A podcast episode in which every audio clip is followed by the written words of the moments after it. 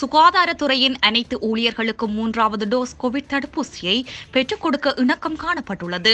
சுகாதார சேவைகள் பணிப்பாளர் நாயகம் மற்றும் அரசு வைத்திய அதிகாரிகள் சங்கத்துக்கு இடையில் நேற்று பிற்பகல் இடம்பெற்ற கலந்துரையாடலில் இவ்வாறு இணக்கம் காணப்பட்டுள்ளதாக அந்த சங்கம் குறிப்பிடப்பட்டுள்ளது.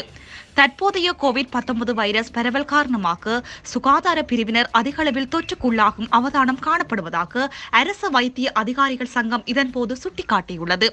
இதன் காரணமாக அவர்களுக்கு மூன்றாவது டோஸ் தடுப்பூசியை பெற்றுக் கொடுக்க நடவடிக்கை எடுக்குமாறு அந்த சங்கம் சுகாதார சேவைகள் பணிப்பாளர் நாயகத்திடம் கோரிக்கை ஒன்றை முன்வைத்துள்ளதாக தெரிவிக்கப்படுகிறது. இரண்டாவது தடுப்பூசியை பெற்று ஐந்து மாதங்களின் பின்னர் மூன்றாவது டோஸ் தடுப்பூசியை பெற்றுக் கொடுக்க இதன்போது இணக்கம் காணப்பட்டுள்ளது.